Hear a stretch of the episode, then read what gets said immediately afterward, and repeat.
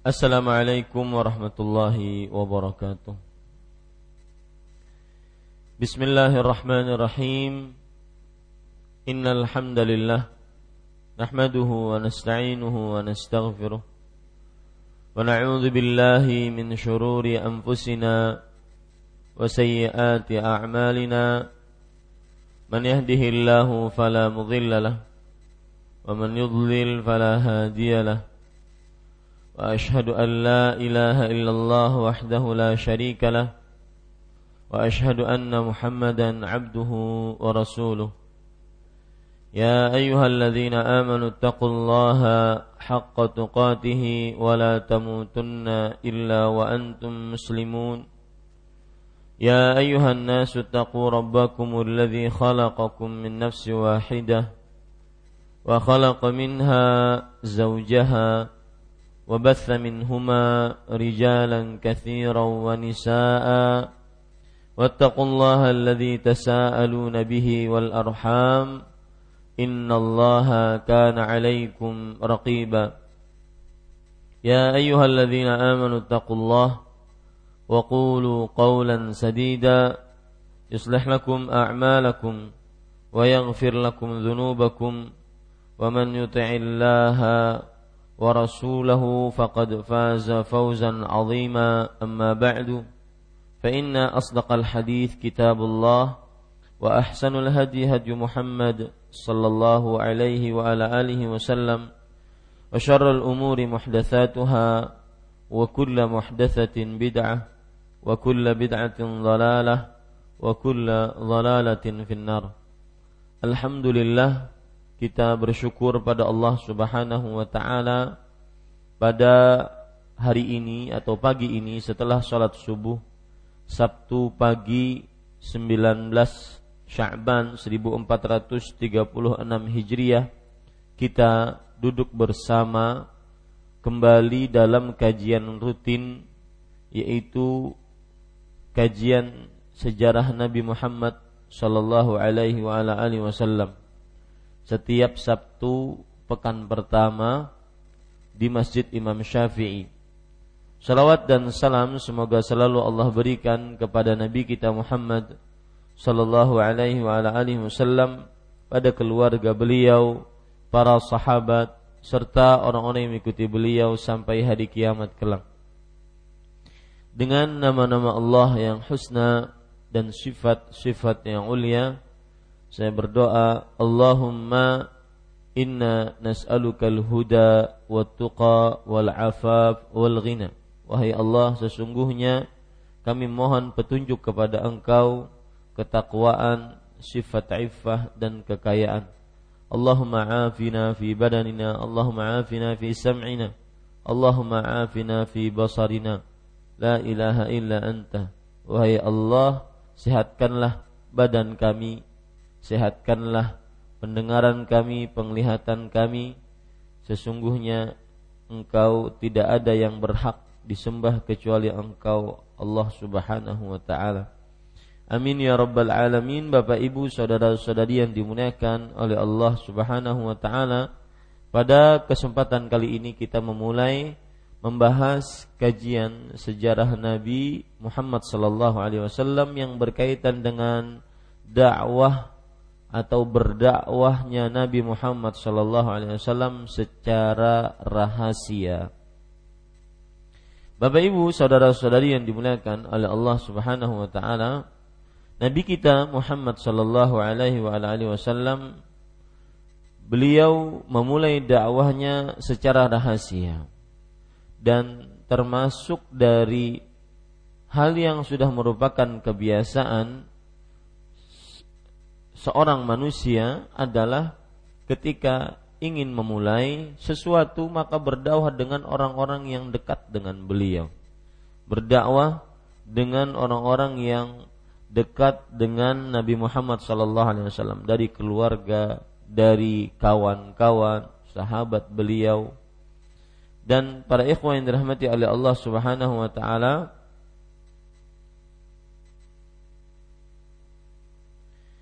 dari dakwah secara rahasia ini maka ada orang-orang yang menerima dakwah beliau Ada orang-orang yang menerima dakwah beliau. Yang pertama yaitu istri beliau. Khadijah bintu Khuwailid radhiyallahu anha.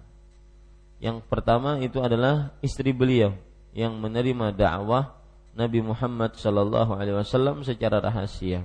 Karena seperti yang saya ucapkan tadi bahwa ketika Rasul sallallahu alaihi wasallam sudah diberikan wahyu, kemudian diperintahkan untuk menyampaikan risalah tersebut, maka akhirnya beliau berdakwah tetapi secara rahasia dan sudah menjadi kebiasaan manusia ketika ingin menyampaikan sesuatu tentunya mencari orang-orang yang terdekat dari dari istri beliau, kemudian kerabat-kerabat beliau. Makanya di antara orang-orang yang pertama-tama masuk dalam agama Islam yaitu Khadijah bintu Khuwailid, istri Nabi Muhammad sallallahu alaihi wasallam.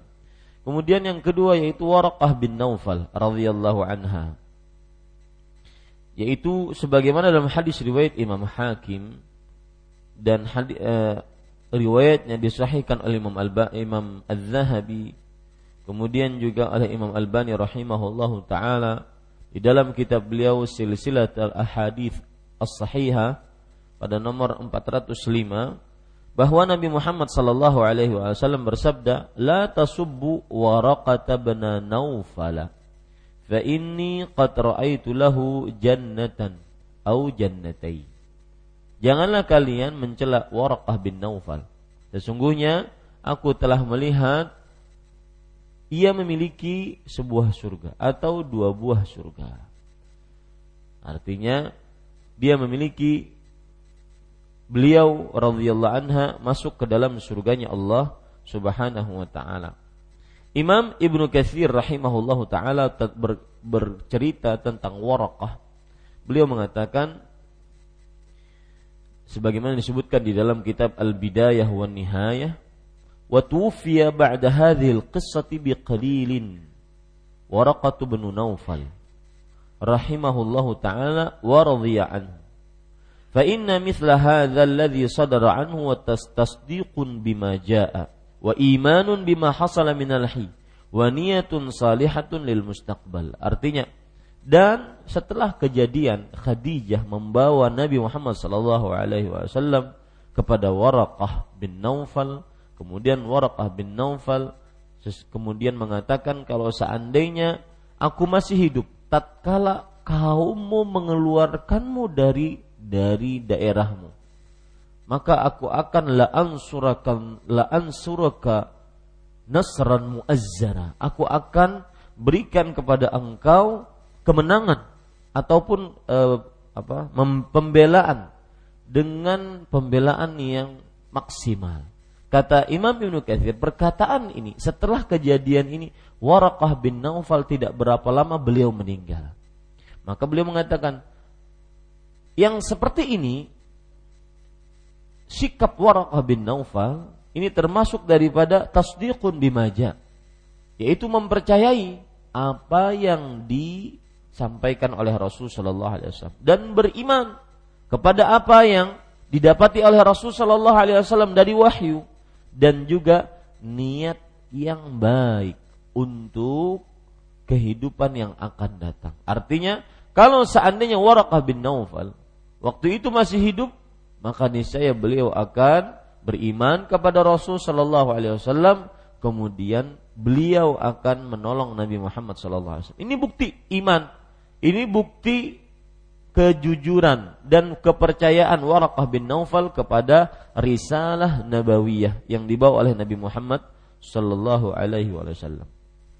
Ada lagi perkataan Ibnu Qayyim al-Jauziyah menjelaskan akan hal ini. Beliau mengatakan, wa aslam al-qis waraqah bin Naufal wa tamanna an yakuna dzad'an id yukhrija Rasulullah id yukhra yukhrija Rasulullah sallallahu alaihi wasallam qaumuh. Artinya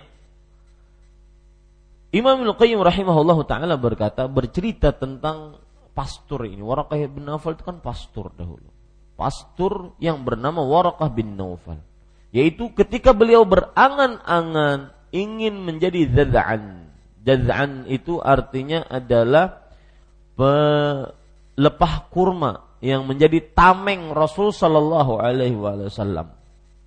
ketika nantinya Rasul Shallallahu Alaihi Wasallam akan dikeluarkan oleh kaumnya. Dan itu benar kan?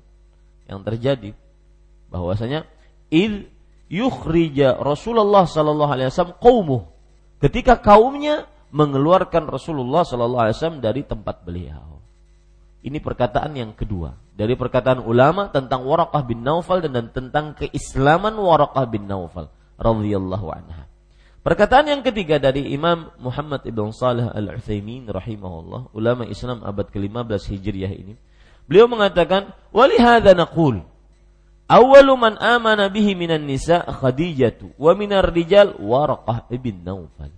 Oleh sebab inilah kita mengucapkan bahwa yang pertama kali beriman dari para perempuan adalah Khadijah. Kemudian yang kedua adalah dari lelaki yang pertama kali beriman adalah uh, Warakah bin Naufal. Ini disebutkan di dalam uh, ya di dalam kitab beliau Syarah Al-Aqidah Al-Wasitiyah. Sedangkan Imam Ibnu Qayyim Al-Jauziyah rahimahullahu taala disebutkan di dalam kitab Zadul Ma'ad. Dua-duanya ini merupakan kitab-kitab yang sangat bermanfaat. Zadul Ma'ad sudah diterjemahkan belum? Nah, sudah diterjemahkan. Di situ terdapat perkara-perkara yang menarik. Terutama Imam Al-Qayyim rahimahullah taala menulis itu tatkala lagi dalam keadaan safar. Bukan dalam keadaan di samping-sampingnya buku-buku bukan. Ini menunjukkan hafalan yang sangat kuat dari Imam Ibnu Qayyim Al-Jauziyah rahimahullah taala. Yang jelas para ikhwan yang dirahmati oleh Allah Subhanahu wa taala bahwa uh, Waraqah bin Naufal adalah termasuk as-sabiqun al-awwalun. Orang-orang yang generasi pertama yang masuk dalam agama Islam setelah Nabi Muhammad sallallahu alaihi wasallam berdakwah secara rahasia, sir. Taib. Yang ketiga dari orang-orang as-sabiqun al-awwalun adalah Abu Bakar As-Siddiq radhiyallahu anhu. Abu Bakar As-Siddiq radhiyallahu anhu. Kemudian yang keempat yaitu Ali bin Abi Thalib radhiyallahu anhu. Dan beliau adalah orang yang pertama kali masuk dalam agama Islam dari anak-anak kecil. Bahkan disebutkan dalam hadis riwayat Imam Hakim dari Buraidah Al-Aslami radhiyallahu anhu. Beliau bercerita, "Auha ila Rasulillah sallallahu alaihi wasallam yaumal itsnin wa shalla Aliun yaumal tsulatsa." Artinya, Rasul sallallahu alaihi wasallam diberikan wahyu pada hari Senin. Dan Ali bin Abi Thalib radhiyallahu anhu sholat di hari Selasa. Artinya hari Senin diberi wahyu, hari Selasa Ali bin Abi Thalib radhiyallahu anhu sudah masuk Islam. Ini termasuk daripada kekhususan yang dimiliki oleh Ali bin Abi Thalib radhiyallahu anhu. Kemudian para ikhwan yang dirahmati oleh Allah Subhanahu wa taala,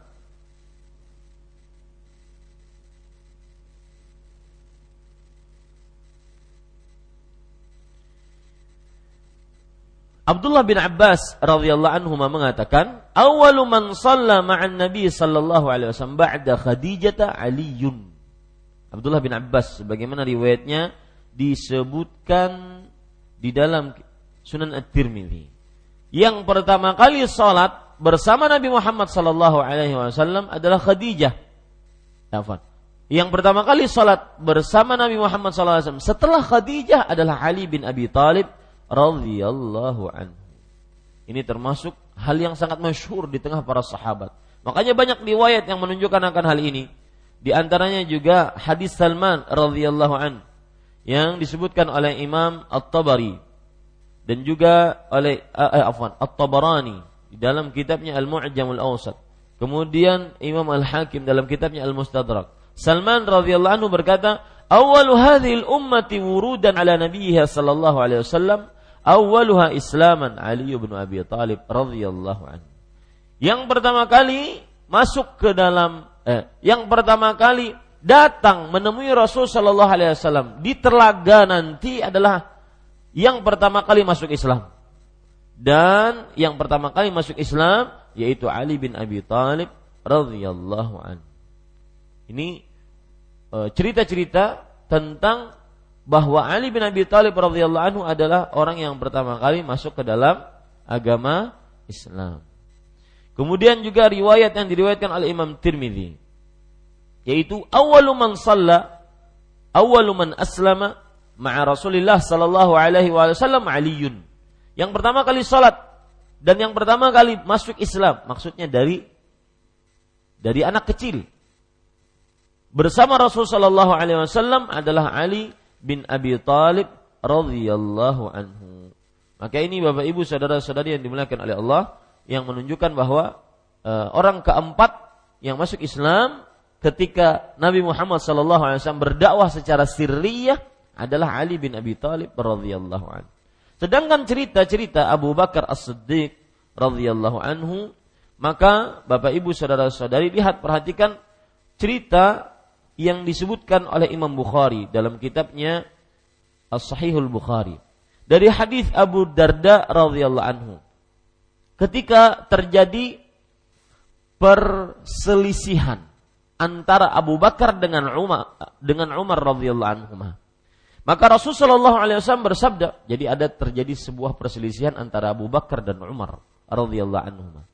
Kemudian Nabi Muhammad Shallallahu alaihi wasallam bersabda tentang perselisihan ini. Innallaha ba'athani ilaikum fakultum kadzabta. Sesungguhnya ketika Allah telah mengutusku kepada kalian, maka kalian mengatakan kamu berdusta. Wa qala Abu Bakar sadaqa. Sedangkan Abu Bakar mempercayaiku, mengimaniku. Artinya, kalian semua pada saat itu belum beriman. Abu Bakar yang pertama kali masuk dalam agama Islam. Wa wasani binafsihi wa malih. Dan Abu Bakar As-Siddiq radhiyallahu anhu beliau yang menolongku dengan dirinya dan hartanya. Ini yang tidak bisa didapati oleh kebanyakan kaum muslim. Bahkan di golongan para sahabat, dirinya dan hartanya belum. Yaitu apa? Beliau menemani Rasul Shallallahu Alaihi Wasallam ketika berhijrah. Ini berkorban dengan nyawa dan harta sudah tidak bisa dihitung itu. Ini tidak ada yang bisa menyamai Abu Bakar As-Siddiq radhiyallahu anhu dalam hal itu. Dan juga yang luar biasa lagi keluarganya. Jadi keluarganya ini ketika Nabi Muhammad sallallahu alaihi wasallam berhijrah benar-benar difungsikan untuk membantu hijrahnya Rasul sallallahu alaihi wasallam. Sampai Abdurrahman bin Abi Bakar, anak laki-laki Abu Bakar radhiyallahu anhu, beliau itu sengaja mengembala kambing di jalan-jalan yang dilalui oleh Rasulullah SAW sehingga tidak ada lagi bekas. Subhanallah. Ya. Jadi Nabi Muhammad SAW kan dahulu tidak ada motor, mobil, dahulu hanya naik onta, dahulu hanya jalan kaki. Otomatis kalau di jalan itu sangat terlihat sekali bekasnya. Nah, tugasnya Abdurrahman bin Abi Bakar radhiyallahu an adalah beliau menghilangkan jejak itu dengan kambing-kambingnya subhanallah. Ya. Kemudian tugasnya Asma binti Abi Bakar dengan Aisyah bintu Abi Bakar radhiyallahu anhu. Jadi Abu Bakar punya eh, Abdurrahman punya tugas dua. Yang pertama menghilangkan jejak Rasulullah SAW. Yang kedua menjadi jasus. Jasus itu intel. Jasus bahasa Arabnya. Intel yang menunjukkan yang memberitahu yang mencari kabar tentang apa yang dilakukan oleh orang-orang kafir Quraisy. Aisyah dan uh, Asma radhiyallahu anhuma apa yang beliau lakukan? Yang beliau lakukan adalah bergantian mengirim makanan. Sampai subhanallah Asma bintu Abi Bakar disebut dengan Zatun Nutaqain Artinya perempuan yang mempunyai dua kain. Karena satu-satunya kain beliau belah untuk membawa makanan yang dibawakan oleh Rasulullah yang dibawakan kepada Rasulullah Shallallahu Alaihi Wasallam. Ini menunjukkan bagaimana Abu Bakar As-Siddiq tidak bisa dikalahkan dalam hal ini. Makanya Rasulullah SAW bersabda, "Wawasani binafsi wa malih." Artinya, dia menolongku dengan nyawanya dan hartanya plus juga keluarganya. Dan fahal antum tariku li sahibi. Wahai kalian para sahabatku yang lain, apakah kalian mau meninggalkan sahabatku? Apakah kalian mau meninggalkan sahabatku? Ini menunjukkan bahwa Abu Bakar As-Siddiq adalah termasuk orang-orang yang pertama kali masuk dalam agama Islam. Dalam hadis riwayat Bukhari dalam kitab Fadailus Sahabah, Am Ammar radhiyallahu anhu berkata, "Ra'aitu Rasulullah sallallahu alaihi wasallam wa ma ma'ahu illa khamsu a'bud wa mur'atan wa Abu Bakar." Aku pernah melihat Rasulullah SAW di awal-awal Islam. Maka aku tidak melihat kecuali apa? Aku melihat Rasul Shallallahu Alaihi Wasallam dan tidak ada yang bersama beliau ke saat itu kecuali lima orang budak, dua perempuan dan satu Abu Bakar As-Siddiq radhiyallahu anhu. Makanya dalam hadis ini anna Abu Bakrin awwalu man aslama minal ahrari mutlaqan.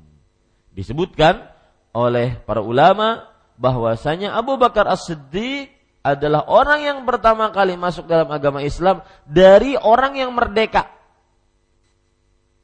Ya, dari orang yang merdeka. Ini Bapak Ibu saudara-saudari yang dimuliakan oleh Allah Subhanahu wa taala. Dan ini pendapatnya Abdullah bin Abbas, pendapatnya Ibrahim An-Nakhai, pendapatnya Muhammad ibn Ka'ab, pendapatnya Muhammad ibn Sirin rahimahumullah, Sa'ad bin Ibrahim. Ini para tabi'i, ya selain uh, Abdullah bin Abbas. Wahwal masyhur inda jumhuri ahli sunnah. Dan dia termasuk orang yang masyhur, artinya pendapat ini masyhur di tengah-tengah jumhur ahli sunnah. Bahwa orang yang merdeka, yang pertama kali masuk dalam agama Islam dari laki-laki adalah siapa? Abu Bakar As-Siddiq radhiyallahu anhu.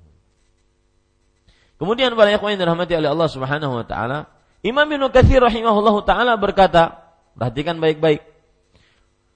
Uh, Fa inna Abu Bakrin awwala man aslama minar rijal. Abu Bakar yang pertama kali masuk dalam agama Islam dari laki-laki. Wa Aliyan awwalu man aslama minas sibyan. Sedangkan Ali bin Abi Thalib yang pertama kali masuk dalam agama Islam dari anak kecil. Wa Khadijah awwalu man aslama minan nisa. Dan Khadijah yang pertama kali masuk dalam agama Islam dari perempuan wa Zaid ibnu Harithah awwalu man aslama minal mawali dan Zaid bin Harithah adalah orang yang pertama kali masuk dalam agama Islam dari golongan orang-orang yang dimerdekakan dari mantan budak ya dari mantan budak ini para ikhwah yang dirahmati oleh Allah Subhanahu wa taala dan ini adalah pendapatnya para ulama di antaranya Imam Abu Hanifah rahimahullahu taala. Adapun lima budak tadi siapa yang masuk dalam agama Islam? Lima budak tadi.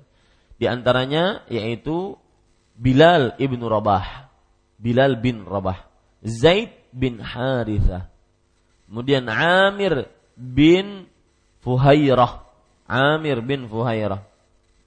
Beliau ini adalah mantan budaknya Abu Bakar As-Siddiq radhiyallahu anhu. Kemudian Abu Fukaihah. Abu Fukaihah. Beliau ini adalah mantan budaknya Sofwan bin Muayyah, uh, Umayyah. Kemudian Syakran. Syakran. Beliau ini adalah mantan budaknya Nabi Muhammad sallallahu alaihi wasallam. Kemudian dua orang yang dimaksud yaitu Khadijah dan Ummu Aiman atau yang disebut dengan Sumayyah. Ini para ikhwan yang dirahmati oleh Allah Subhanahu wa taala.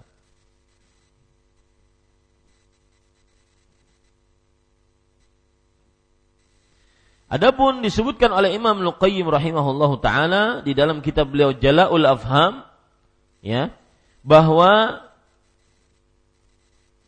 yang pertama kali masuk dalam agama Islam secara mutlak dibandingkan seluruh manusia adalah Khadijah bin Khuwailid. Dan ini dikatakan oleh Imam Nawawi innahu shawab inda jama'atin minal muhaqqiqin.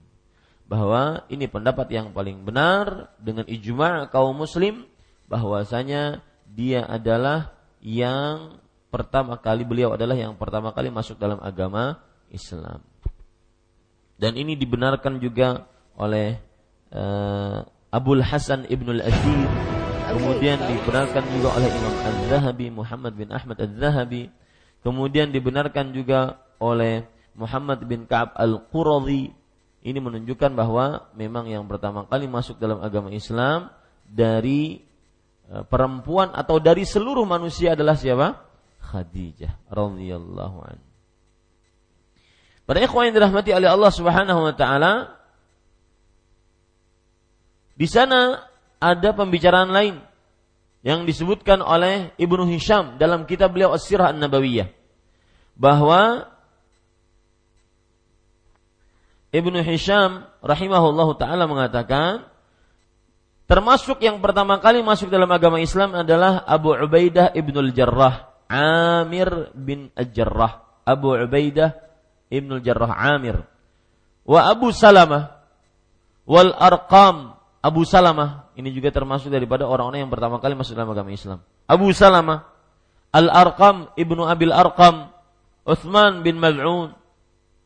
Kemudian Qudamah dan Abdullah bin Mal'un dan Ab Sa'id ibn Zaid radhiyallahu anhum ajma'in. Mereka lah orang-orang yang masuk dalam agama Islam tatkala Rasul sallallahu alaihi wasallam berdakwah secara rahasia. Jadi kalau saya runut Pak, siapa-siapa saja yang masuk dalam agama Islam yang ketika itu Rasul sallallahu alaihi wasallam berdakwah secara rahasia yang pertama kali yaitu Khadijah. Kemudian Waraqah atau Abu Bakar As-Siddiq. Kemudian Ali bin Abi Thalib. Kemudian siapa? Uh, Zaid ibnu Harithah. Bilal bin Rabah. Kemudian Amir bin Fuhairah. Kemudian Abu Fukaihah. Kemudian Syakran. Kemudian Khadijah, eh, Khadijah sudah, Ummu Aiman atau Sumayyah dari perempuan. Kemudian Abu Ubaidah Ibnul Jarrah, Amir Ibnul Jarrah. Kemudian Abu Salamah. Kemudian Al-Arqam. Kemudian Uthman bin Mad'un. Qudamah bin Mad'un. Abdullah bin Mad'un. Kemudian Sa'id ibnu Zaid radhiyallahu anhum ajma'in. Tambahan lagi Az-Zubair bin Al-Awwam. Abdurrahman bin Auf. Sa'ad bin Abi Waqqas dan Talhah bin Ubaidillah. Ya. Zubair bin Awam, Abdurrahman bin Auf, Sa'ad bin Abi Waqqas, Talha bin Ubaidillah. Berapa semuanya? Kita ingin tahu. Kita hitung lagi. Khadijah, Waraqah, Abu Bakar, Ali, Bilal, Zaid bin Hadisah, kemudian uh, Amir bin Fuhairah, kemudian Abu Fukaiha, Syakran, Ummu Aiman atau Sumayyah. Sepuluh sudah. Kemudian yang selanjutnya yaitu Abu Sal uh, Afan, uh, Abu Ubaidah bin Jarrah, Amir bin Jarrah, Abu Ubaidah. Ya. Kemudian Abu Salamah, Al-Arqam, Uthman bin Mad'un, Abd, uh, Qudamah bin Mad'un, Abdullah bin Mad'un 16 sudah. Sa'id ibnu Zaid, Abdurrahman bin Auf, Sa'ad bin Abi Waqqas, Talhah bin Ubaidillah. Ini 20 orang yang masuk bersama Rasulullah sallallahu alaihi wasallam ketika mereka itu didakwahi oleh Rasul sallallahu alaihi wasallam secara rahasia. Dan dari 20 ini ada orang yang dijamin masuk surga. Oh, Itu sebabnya. Ya. Itu sebabnya mereka dijamin oleh Rasul sallallahu alaihi wasallam masuk surga. Tatkala orang-orang mendustakan, maka mereka mempercayai dan ini perkara sulit. Tidak timbul kecuali dari keimanan. Dan itu sering dalam kehidupan kita sehari-hari. Kita mendustakan sesuatu atau belum sangat mempercayai sesuatu. Orang-orang belum sangat mempercayainya, tetap kita mempercayainya. Maka ini termasuk daripada keutamaan yang sangat luar biasa. Ini Bapak Ibu, saudara-saudari yang dimuliakan oleh Allah Subhanahu wa taala. Tapi pelajaran yang kita bisa ambil dari cerita ini yaitu yang pertama, kenapa harus berdakwah dengan rahasia? Karena agar orang-orang Mekah yang didawahi oleh Rasul Shallallahu Alaihi Wasallam tidak kaget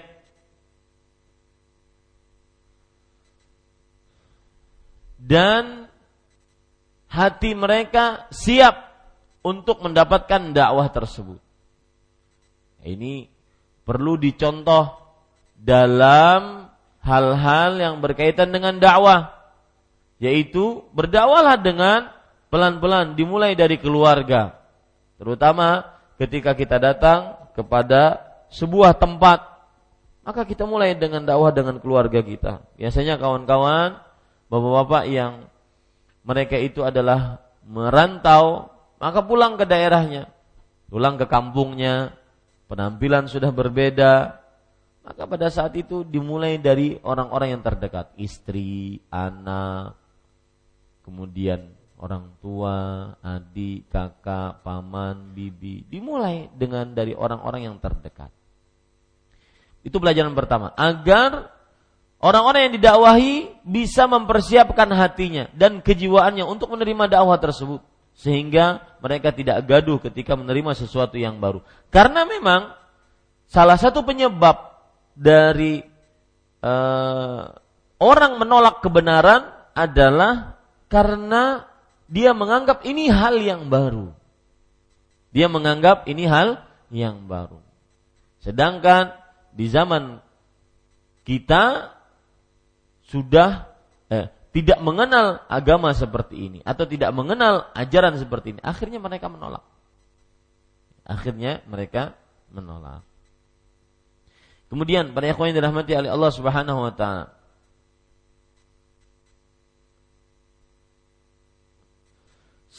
Kemudian yang kedua, pelajaran yang kita bisa ambil dari hadis ini adalah kenapa Rasulullah SAW berdakwah dengan rahasia dulu agar Nabi Muhammad SAW banyak mempunyai penolong, kawan-kawan yang bisa be, apa namanya menanggung permasalahan dakwah ini secara bersama-sama.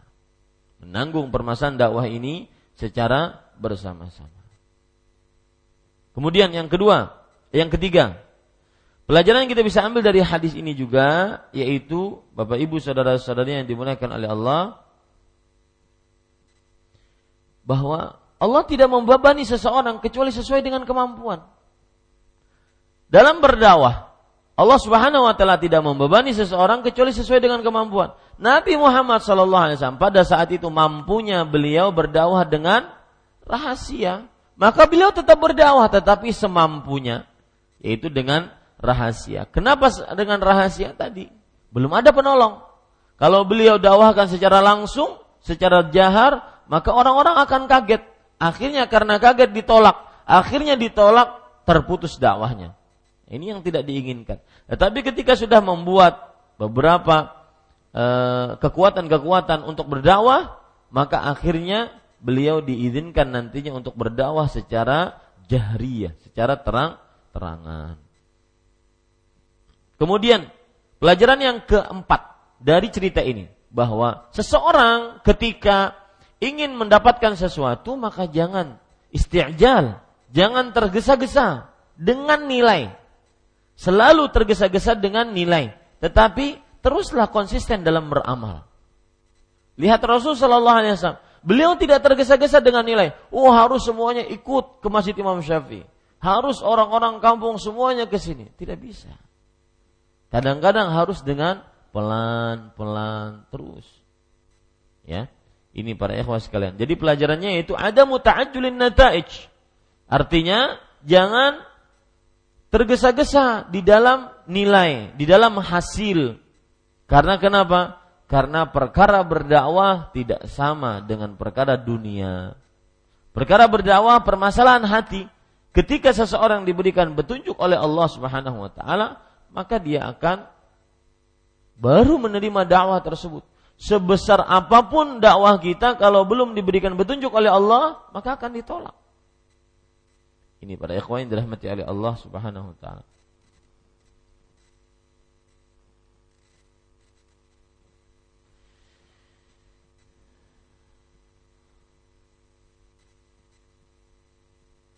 Kemudian pelajaran yang menarik Bapak Ibu saudara-saudari yang dimuliakan oleh Allah Subhanahu wa taala dari hadis ini juga yaitu apa?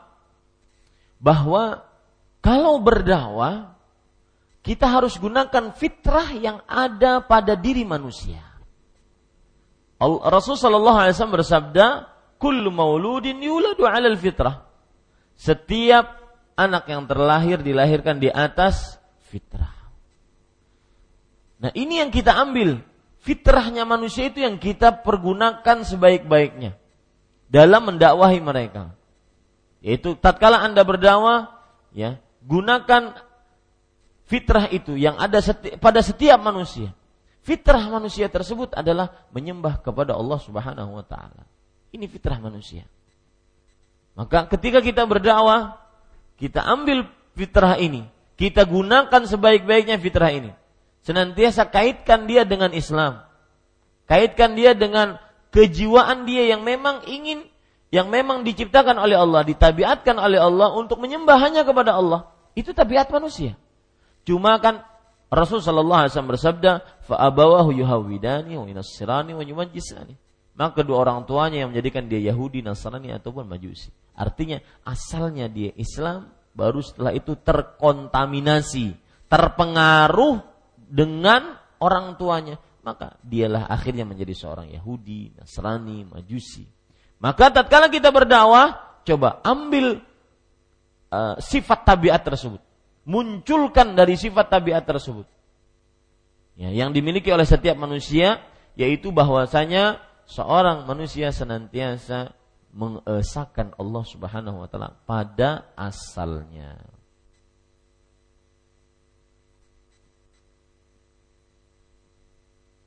Taib.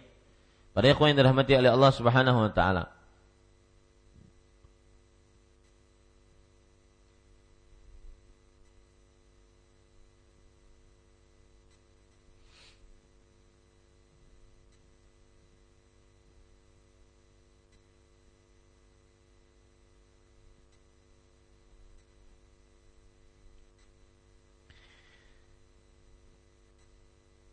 Pelajaran yang selanjutnya yang kita bisa ambil faedah yaitu tentang masuk Islam pertama kali dari seluruh manusia adalah Khadijah.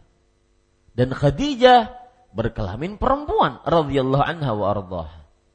Ini menunjukkan takrimul Islam lil mar'ah yaitu pemuliaan Islam kepada perempuan. Allah menakdirkan yang pertama kali masuk dalam agama Islam adalah seorang perempuan. Ini menunjukkan bahwasanya semestinya perempuan di dalam percontohan dia kepada Khadijah adalah bahwa perempuan termasuk orang-orang yang memang cepat untuk menerima petunjuk dari Allah Subhanahu wa taala. Mereka termasuk orang-orang yang cepat menerima petunjuk dari Allah Subhanahu wa taala. Ini para ikhwah yang dirahmati oleh Allah Subhanahu wa taala. Jadi masuknya Khadijah pertama kali dalam agama Islam dari seluruh manusia dan beliau perempuan, ini faedahnya adalah termasuk pemuliaan Islam terhadap perempuan. Dan faedahnya juga adalah bahwasanya perempuan cepat untuk menerima menerima apa? Menerima kebenaran, menerima petunjuk dari Allah Subhanahu wa taala. Ya. Itu kira-kira yang bisa saya sampaikan pada kesempatan kali ini Bapak Ibu saudara-saudari yang dimuliakan oleh Allah. Dan sekali lagi seperti yang sudah kita sebutkan cara kita mempelajari uh, sirah nabawiyah bukan hanya sekedar bercerita ya. Tetapi di samping cerita juga kita mengambil fikih-fikih dari sirah tersebut. Semoga apa yang disampaikan bermanfaat. Dan masih ada waktu sengaja saya sediakan untuk bertanya wa sallallahu nabiyana Muhammad walhamdulillah rabbil alamin. Nah, silahkan jika ada yang ingin bertanya. Ya, silakan. Dari BBM Ustaz, dari BBM Dakwah Sunnah dan pendengar radio Gema Madinah 93,7 FM. Ada dua pertanyaan. Yang pertama adalah uh, dari sirah Nabi Shallallahu Alaihi Wasallam yang paling menempel di benak anak ialah betapa beliau sabar dan paling baik hatinya, di mana beliau banyak menerima perlakuan buruk dari kaum kafir Quraisy dan orang-orang yang belum masuk Islam. Yang jadi pertanyaan adalah apakah hati yang disucikan tadi sehingga menjadi hati yang paling bersih dan baik adalah kekhususan beliau. Kemudian yang kedua, apakah ada keutamaan dari membaca surah Al-Hasyr di kajian fikih zikir dan doa kemarin disebutkan bahwa pada awal surat tersebut terdapat penyebutan sejumlah asma wa sifat Allah yang membuat surat ini istimewa dan sahihkah kaifiatnya? Iya. Bismillah, alhamdulillah, wassalatu wassalamu ala rasulillah Yang pertama, apakah kesucian hati hanya dimiliki oleh Rasul Sallallahu Alaihi Wasallam? Kalau yang dimaksud dengan kesucian hati bahwa ketika dalam hadis riwayat Bukhari Anas bin Malik radhiyallahu anhu bercerita bahwa Rasulullah Sallallahu Alaihi Wasallam bercerita, kuntu al abu ma'al ghilman. Aku bermain-main bersama anak-anak kecil yang seumur denganku. Lalu datang Jibril fa'akhadhani thumma uh, akhraja min sadri qalbi thumma akhraja min qalbi hadzus syaitan Lalu Jibril mengambilku, kemudian dia membelah dadaku, kemudian mengeluarkan sepotong daging dari dadaku, kemudian dikeluarkan dari sepotong daging tersebut kotoran sedikit yang ada di daging tersebut. Kemudian Jibril berkata, "Hadzus syaitani mink." Ini adalah bagian dari syaitan yang ada pada dirimu. Kemudian dibasuh hati tersebut dengan air zam-zam di, da, di dalam e, bejana yang terbuat dari emas, kemudian dikembalikan lagi ke dadaku, lalu dijahit lagi seperti semula. Sampai Anas bin Malik bercerita, fa inni raaitu athara dzalikal mikhyat fi sadrihi sallallahu alaihi wasallam. Aku melihat bekas jahitan tersebut di dadanya Rasulullah Sallallahu Alaihi Wasallam. Kalau yang dimaksud bahwasanya disucikan hati adalah itu, maka saya tidak mengetahui bahwa ada manusia yang disucikan hatinya selain Rasul Sallallahu Alaihi Wasallam. Kalau yang dimaksud kesucian hati adalah itu tadi, ya, maka tidak ada yang saya ketahui dari hadis Rasul dan dari keterangan-keterangan yang sahih, berita-berita yang valid bahwa ada makhluk yang disucikan oleh Allah Subhanahu wa taala hatinya selain Rasulullah sallallahu alaihi wasallam. Jadi wallahu alam itu merupakan kekhususan Rasulullah sallallahu alaihi wasallam. Eh, dan memang kalau dari pertanyaan tadi bahwa salah satu yang sangat dominan di dalam dakwahnya yang dilakukan oleh Rasul sallallahu alaihi wasallam adalah beliau sangat penyabar. Ya, Beliau sangat penyabar di dalam dakwahnya dan ini patut dicontoh oleh seluruh pada pendai terutama yang berbicara di hadapan Bapak Ibu saudara-saudari sekalian. Penyabar, santun, tidak mudah memfonis, tidak mudah membalas, ya. Tidak mudah membalas itu dalam bahasa Arab halim. Beliau tidak mudah membalas kecuali ketika batasan-batasan Rasul Shallallahu Alaihi Wasallam dilanggar.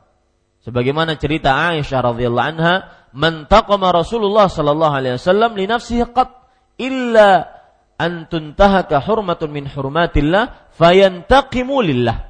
Rasul sallallahu alaihi wasallam tidak pernah beliau membalas diri beliau untuk diri beliau sendiri kecuali ketika hukum-hukum Allah dilanggar maka beliau membalas diri untuk Allah Subhanahu wa taala. Nah, ini memang perkara yang paling sulit ya.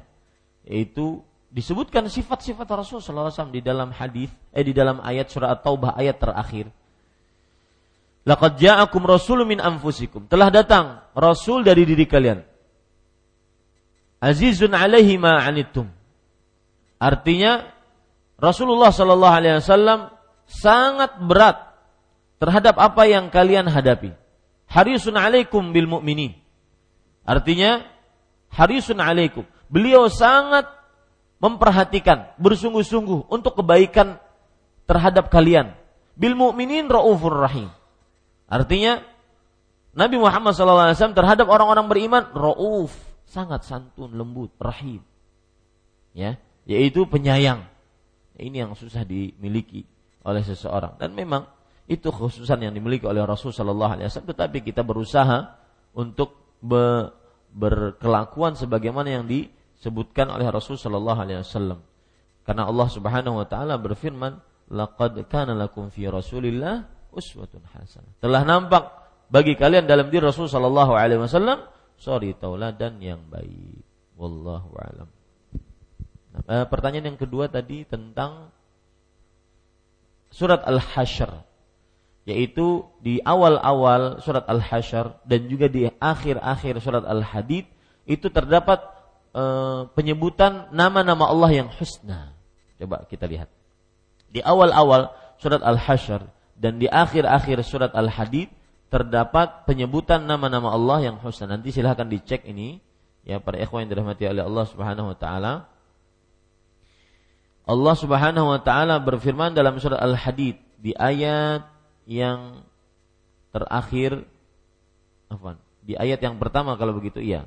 Dari ayat 1 sampai ayat 3 itu semua menunjukkan tentang nama-nama Allah yang husna. Kemudian dari surat Al-Hadid terdapat surat Al-Hasyr. Di ayat yang terakhir yaitu dari uh, ayat yang ke-22 sampai 24. Pada pertemuan pembicaraan kita fiqhul ad'iyati wal adhkar, saya sudah menyebutkan bahwa sebuah ayat seperti ayat kursi. Kenapa dia mulia? Karena di dalamnya terdapat nama-nama dan sifat-sifat Allah Subhanahu wa taala. Dan kita ada yang masih ingat dalam ayat kursi ada berapa nama? Lima nama. Dan ada berapa sifat? Dua puluh sifat. Makanya dia mulia. Dan ayat yang paling termulia di dalam Al-Quran Kenapa? Karena di dalamnya terdapat nama-nama dan sifat-sifat Allah. Terutama lagi Ismullahil A'zam, yaitu nama Allah yang agung. Al-Hayyu Al-Qayyum. Nama Allah Subhanahu wa taala yang yang agung.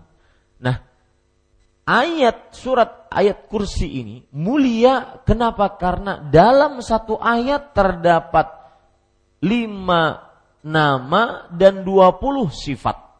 Lima nama dan dua puluh sifat. Itu dalam satu ayat. Sedangkan dalam surat Al-Hasyr di ayat yang terakhir 22 sampai 24 dan surat Al-Hadid ayat 1 sampai 3 itu menyebutkan juga nama-nama Allah secapi tetapi tidak pada satu ayat. Dia berayat-ayat. Nah, begitu. Itu bedanya surat ayat kursi dengan ayat-ayat yang ada dalam surat Al-Hadid dan surat Al-Hasyr. Bukan berarti kemudian surat Al-Hadid dan surat Al-Hasyr diamalkan pada waktu-waktu tertentu dengan jumlah-jumlah tertentu bukan. Tetapi kita ingin mengupas kenapa ayat kursi itu mulia. Apa tadi jawabannya? Kenapa ayat kursi mulia? Ayat yang paling mulia dalam dalam dalam Al-Qur'an. Apa tadi jawabannya? Karena di dalamnya terdapat nama-nama dan sifat-sifat yang disebut dengan asmaul husna wasifatul ula. Itu sebabnya. Di antaranya juga ayat-ayat yang ada dalam surat Al-Hadid dan surat Al-Hasyr. Wallahu a'lam. Nah, Ustaz, uh, saya ada tambahan dari pertanyaan ini. Uh, yang Anda pernah dengar tentang hadis musalsal surah Al-Hasyr bahwa Abdullah membaca surah Al-Hasyr di hadapan Rasulullah sampai ayat 21. Taruh tanganmu di atas kepalamu karena manakala ayat ini turun Jibril alaihissalam berkata kepadaku taruh tanganmu di atas kepalamu. Maka sesungguhnya itu merupakan kesembuhan atau obat dari semua penyakit kecuali asam atau kematian. Apakah ini bisa diamalkan hadis musalsalnya? Pertama, hadis musalsal itu apa? Hadis musalsal ini ini salah satu e, materi ilmu dalam kaidah hadis. Hadis musalsal itu adalah hadis yang disebut dengan hadis mata rantai. Ya, hadis mata rantai. Jadi hadisnya itu maksudnya begini. Misalkan ada hadis tentang menjewer, maka ketika meriwayatkannya sambil menjewer.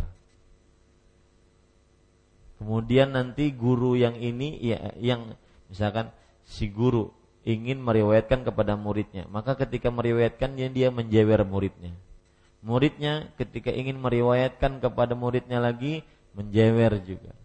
Muridnya ketika ingin menjewer, itu namanya hadis apa? Musalsal. Ya.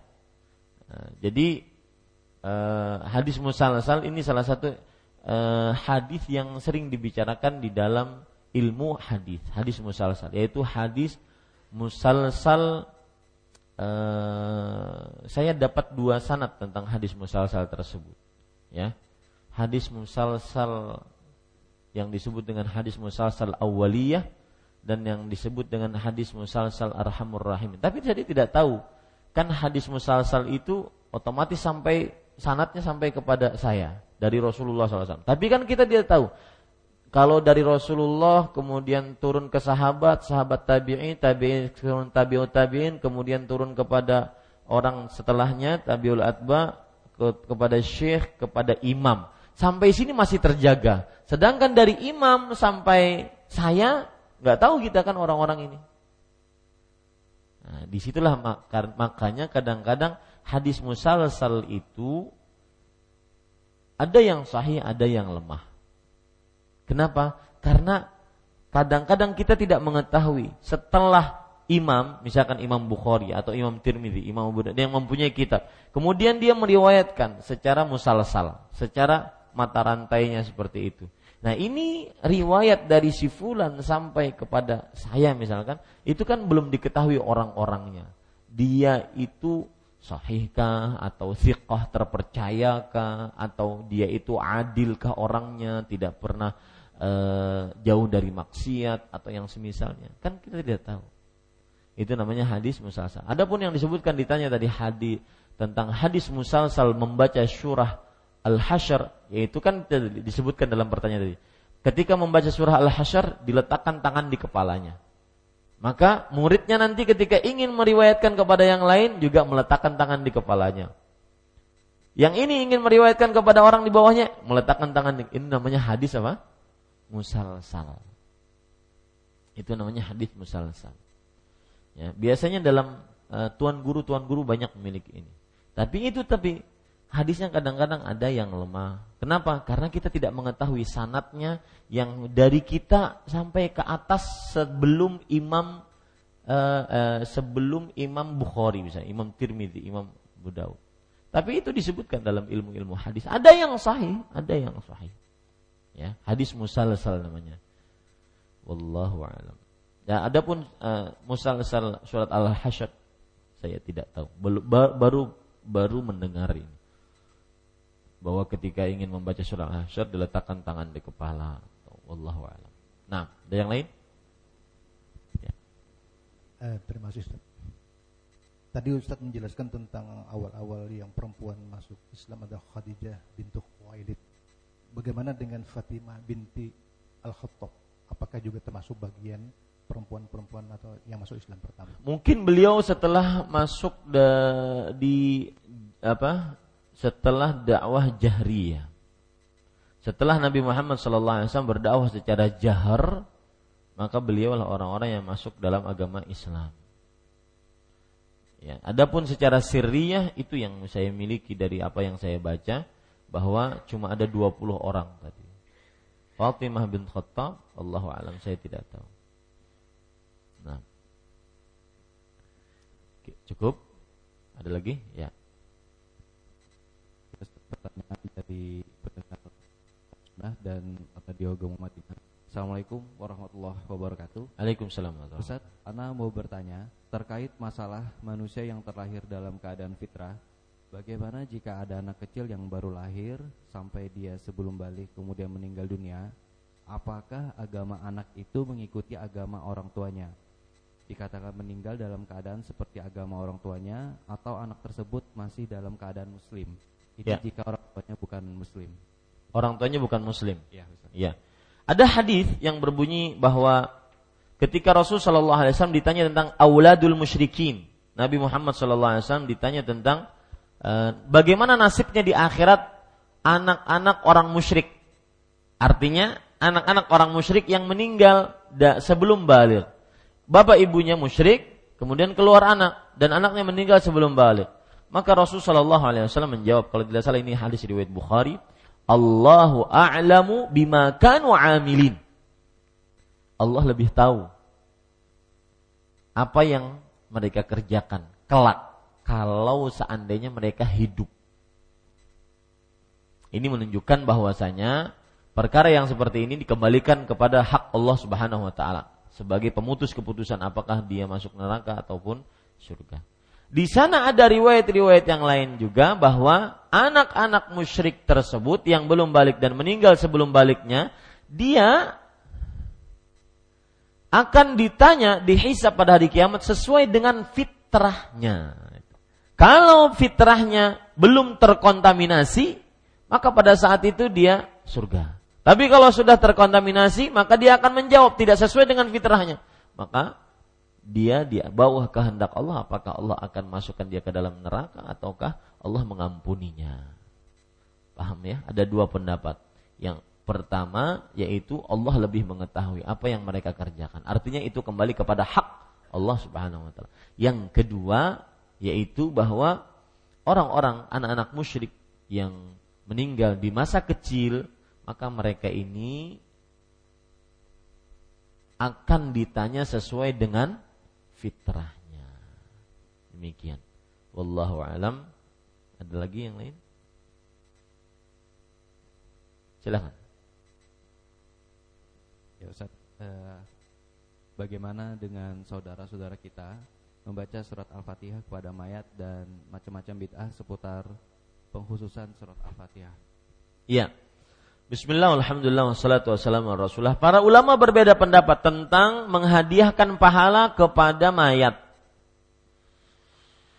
Imam Ash-Syafi'i rahimahullah ta'ala menyatakan bahwa di dalam kitabnya Al-Um bahwa tidak sampai bacaan kepada mayat. Imam Syafi'i itu berkata. Jadi saya heran kadang-kadang kepada orang-orang yang mengaku mazhab Syafi'i kemudian mereka mengatakan bahwa ayo baca surat. Padahal imamnya sendiri tidak mengatakan mengatakan tidak sampai. Yang mengatakan sampai itu Imam Ahmad. Yang sekarang mazhab Imam Ahmad menjadi mazhab resmi di negara Arab Saudi. Yang negara Arab Saudi kadang-kadang di dicemooh, dicela oleh sebagian orang yang mengaku bermadhab Syafi'i. Kan aneh. Maka Imam Syafi'i rahimahullah beliau mengatakan tidak sampai. Karena Allah Subhanahu wa taala berfirman, "Wa anna laisa insan illa ma sa'a." Bahwasanya manusia tidak memiliki kecuali usaha yang dia perbuat. Adapun Imam Ahmad mengatakan sampai. Jadi perbedaan pendapat. Wallahu alam dalam perihal seperti ini kita kembali kepada dalil mana yang lebih kuat. Apa Rasulullah meninggal dari keluarganya sebelum beliau meninggal? Apakah beliau menghadiahkan pahala Al-Quran atau tidak? Seperti Khadijah meninggal sebelum beliau, seperti Hamzah meninggal sebelum beliau, Ibrahim meninggal sebelum beliau, Ayah, Ummu Kalthum meninggal sebelum beliau. Maka Nabi Muhammad SAW belum pernah menghadiahkan bacaan Al-Fatihah atau yang semisalnya kepada beliau beliau yang sudah meninggal dari Rasulullah Wasallam. Ini pendapat yang paling kuat. Kemudian juga para sahabat mengikuti Rasul Sallallahu Alaihi Wasallam. Para sahabat Nabi radhiyallahu anhum ketika meninggal Rasul Sallallahu Alaihi Wasallam tidak pernah dibacakan Al-Fatihah untuk Nabi Muhammad Sallallahu Alaihi Wasallam. Dan apabila dibacakan al uh, apabila mereka ingin melakukan hal seperti itu mereka bersolawat bersolawat atas Nabi Muhammad sallallahu alaihi wa ala alihi wasallam. Ini yang dilakukan oleh para sahabat. Taib. Uh, para ikhwan yang dirahmati oleh Allah Subhanahu wa taala, maka itu pendapat yang paling kuat. Bahwasanya tidak sampai pahala dan pahala membaca Al-Qur'an. Dan itu pendapat para ulama. Dari madhab Syafi'i rahimahullah taala. Taib. Kalau ada orang yang bermadhab Imam Ahmad, maka kita katakan ya itu hak Anda bermadzhab Imam Ahmad. Tetapi perlu diingat, mazhabnya Imam Ahmad bukan mengkhususkan waktu. Tidak seperti yang terjadi di zaman sekarang. Hari 1, 2, 3, 7, Selawi 40, 100. Haul. Bukan, bukan itu pendapat madhab. Pendapat madhab itu adalah boleh menghadiahkan pahala. Pendapat madhab Imam Ahmad maksud saya. Boleh menghadiahkan pahala. Dan sampai menurut mereka. Tetapi pengkhususan hari Imam Ahmad tidak pernah ber, bercerita itu. Tidak pernah berpendapat seperti itu. Paham maksudnya? Ada dua hal ini yang harus dibedakan. Menghadiahkan pahala dengan mengkhususkan hari untuk membaca ayat atau surat demi menghadiahkan pahala. Itu dua hal yang berbeda. Apabila orang ingin membaca Al-Fatihah, saya niatkan untuk orang tua saya. Kapan saja di mana saja, maka menurut Imam Ahmad sampai. Tetapi yang bermasalah sekarang adalah pengkhususannya. 1, 2, 3, 7, selawi 40, kemudian 100. Ini yang bermasalah. Makanya dalam perihal ya orang-orang yang mengerjakan seperti itu kita harus jelaskan seperti ini dan dengan bahasa yang baik. Wallahu alam. Cukup kiranya ini yang bisa saya sampaikan. Saya berterima kasih sudah mulai membaik banyak pertanyaan meskipun masih dari luar pertanyaannya. Bukan dari jamaah yang hadir. Baik, Bapak Ibu saudara-saudari yang dimuliakan oleh Allah, saya ada kajian jam 9 ini atau jam 10-an di Martapura dengan tema fikih berdoa. Siapa yang ingin bertandang ke sana dipersilahkan. Siapa yang ingin mendengarkan melalui radio juga diperbolehkan. Wallahu alam wa sallallahu nabiyana Muhammad walhamdulillahi rabbil alamin. Wassalamualaikum warahmatullahi wabarakatuh.